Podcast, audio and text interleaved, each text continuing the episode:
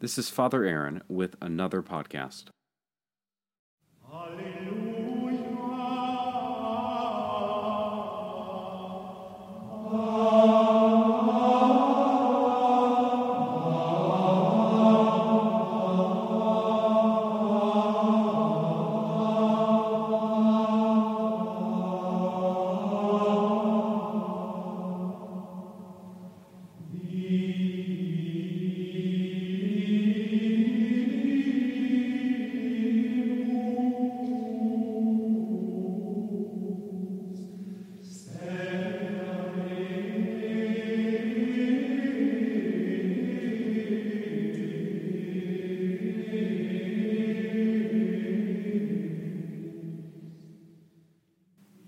Happy Feast Day. Today is the Solemnity of the Epiphany of the Lord, the day when we commemorate the visiting of the Magi to our Lord in Bethlehem.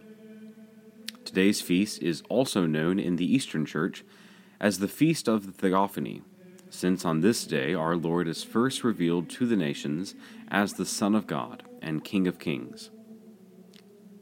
In my homily on this feast, I make a comparison between the way Christ presents himself to the Magi in Bethlehem and how he presents himself personally to each of us in the Holy Eucharist.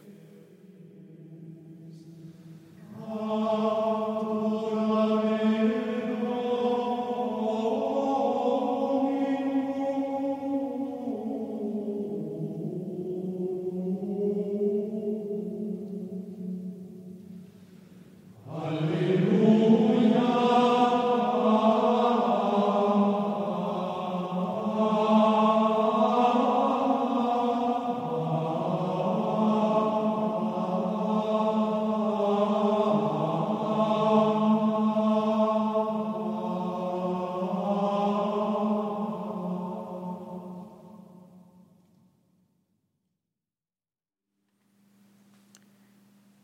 Where is the newborn King of the Jews? We saw his star at its rising and have come to do him homage. Recently, I've been reading a biography of St. John Vianney. He is, as some of you may know, the patron saint of parish priest. Born in France in 1786, Vianney was raised in a time when Catholicism was in complete turmoil under the weight of the grave political landscape of 18th century France. For much of his childhood, St. John's family lacked access to faithful priests, as most of the priests of their diocese, including his own pastor, had sworn a schismatic oath against the authority of the Roman pontiff and preached solely on political and social issues. Later, after true Catholicism was able to gain real traction once again in France, St. John sought priestly ordination, a quest which, suffice it to say, was grueling for him personally. And upon his ordination, he was assigned to a very small village, the village of Ars, which, as the author of his biography is quick to note, while small, was home to four taverns, and whose people always worked on Sunday and invested themselves in feasting and in parties. Now, considering all the issues surrounding his first assignment, the state of Christianity in France, his poor surroundings, the moral decay of the village of Ars, Saint Jean Vianney chose as his first priority as a pastor to restore the beauty of his parish church. His first consideration wasn't moral teaching, it wasn't visiting the sick or caring for the poor. All of these are good things, of course, but the first task he set out to do was to restore the beauty of the church building. Why? And this really struck me in my reading. St. John even paid for a new altar out of his own pocket, often going without food for days in order to make ends meet. He painted the interior of the church himself. He was known in larger cities to always be going about in ragged clothing, carrying the most expensive and elegant items that he could purchase for his parish church. And of course, later on, he quickly moved to other important tasks. But what really stuck out to me was that of all the ways he could have tackled his situation in this parish, the path he chose was restoring the beauty of his church. Now, when you consider the whole of his life, the reason he took this approach is obvious. In his own words, there is nothing so great as the Eucharist. If God had something more precious, he would have given it to us.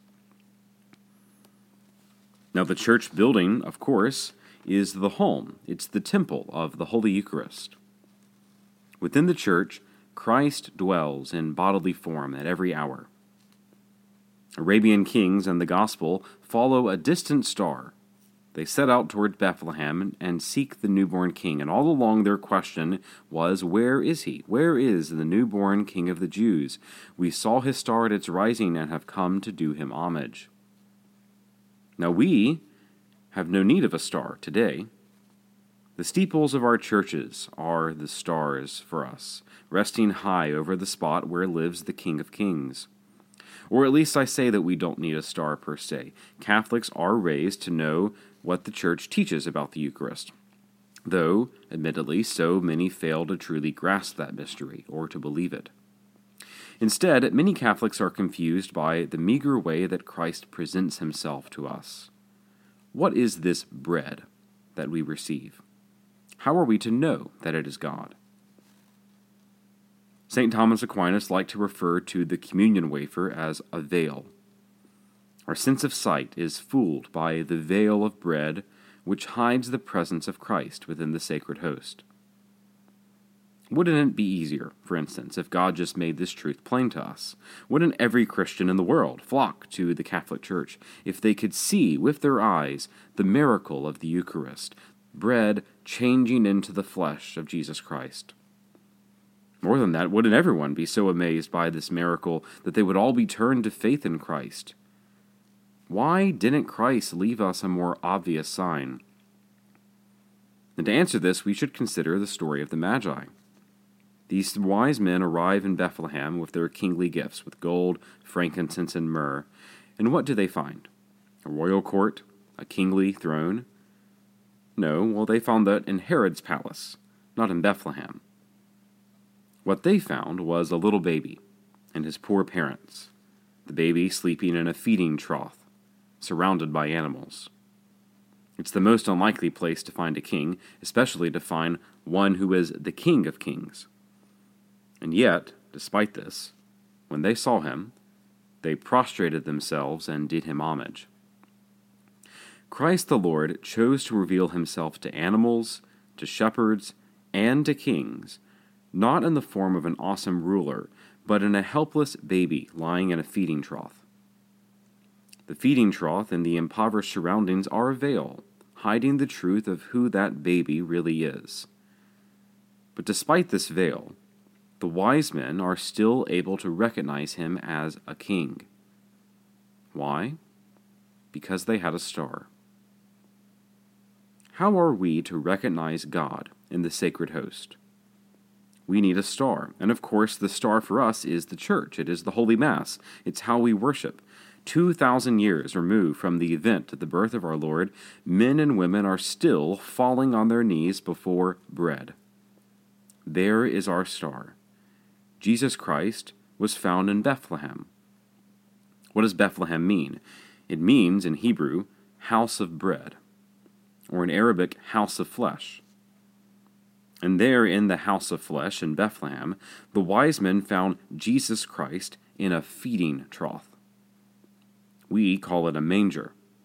The word manger comes from the French word manger, to eat. The Jesus Christ that the wise men found under the star presented himself from the start as the bread of life. He, in his wondrous presence in the Holy Eucharist, is the true gift to the world, the most precious gift that God could have given us. St. John Chrysostom, preaching to Christians in 5th century Greece, said, So many of you say to me, I should like to see his face, his garments, his shoes. But you do see him. You do touch him. You do eat him. He gives himself to you not only that you may see him, but also to be your food and your nourishment. Now, I mentioned earlier that the church is our star. There's an old adage in the church lex orandi, lex credendi. The law of prayer is the law of belief. In other words, the way we pray, the way we worship, establishes and denotes for us the things we believe. The fact that we kneel at various moments of the Mass should tell us and hopefully encourage us to certain beliefs about what we think is happening in the Mass, about whom we believe to be present within the church building. In a similar way, the wise men, by their gifts, denoted for us that they found this child to be a king. Notice how those same gifts the Church offers to the Holy Eucharist. Our chalices and ciboria, our monstrances, all of them are made of gold, or at least when they're not, they're lined in the interior with gold. That's a requirement of church law. We offer incense, usually a similar mixture of frankincense and myrrh or other spices. All of this so that the church can denote for us that we are in the presence of a king, of the King of Kings. And not only that, the church wishes us to be so moved by this in belief of the Eucharist, so that we can make the Eucharist properly part of our spiritual lives, that is, the center of our spiritual lives. Now, we're blessed in our parish in Greenville to have all day adoration available twice weekly in our chapel and weekly at the school. I wish more people could come adore the Lord.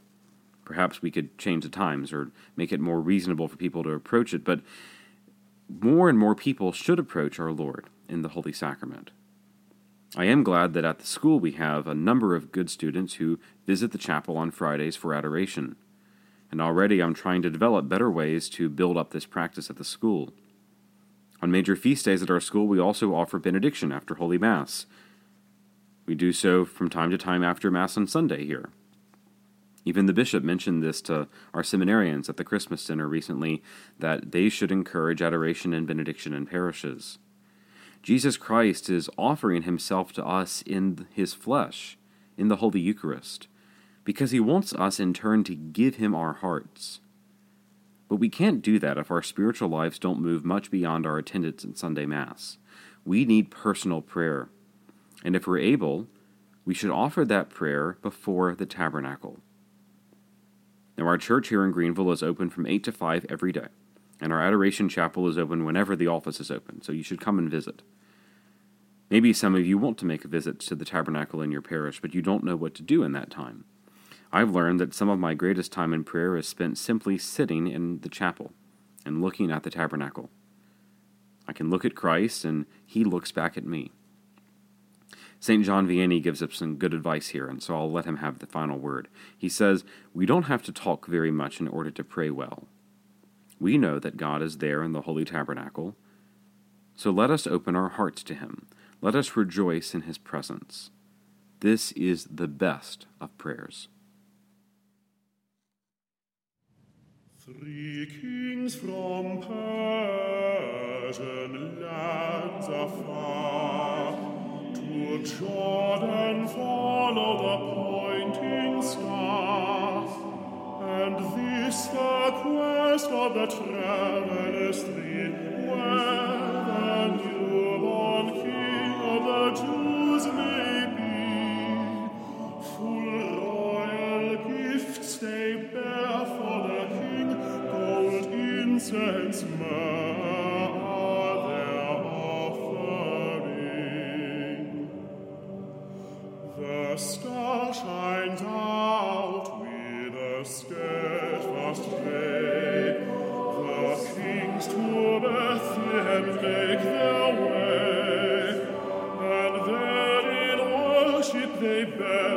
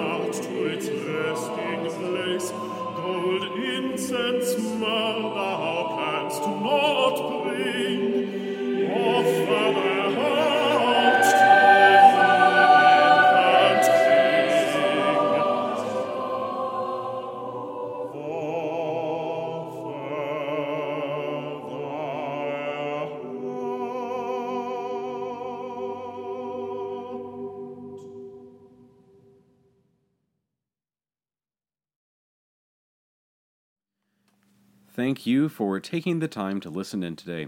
If you like what you hear, please go on iTunes and leave a good rating or comment. Also, tell your friends and family about it, and visit the Diocese of Jackson Office of Vocations website for more great content.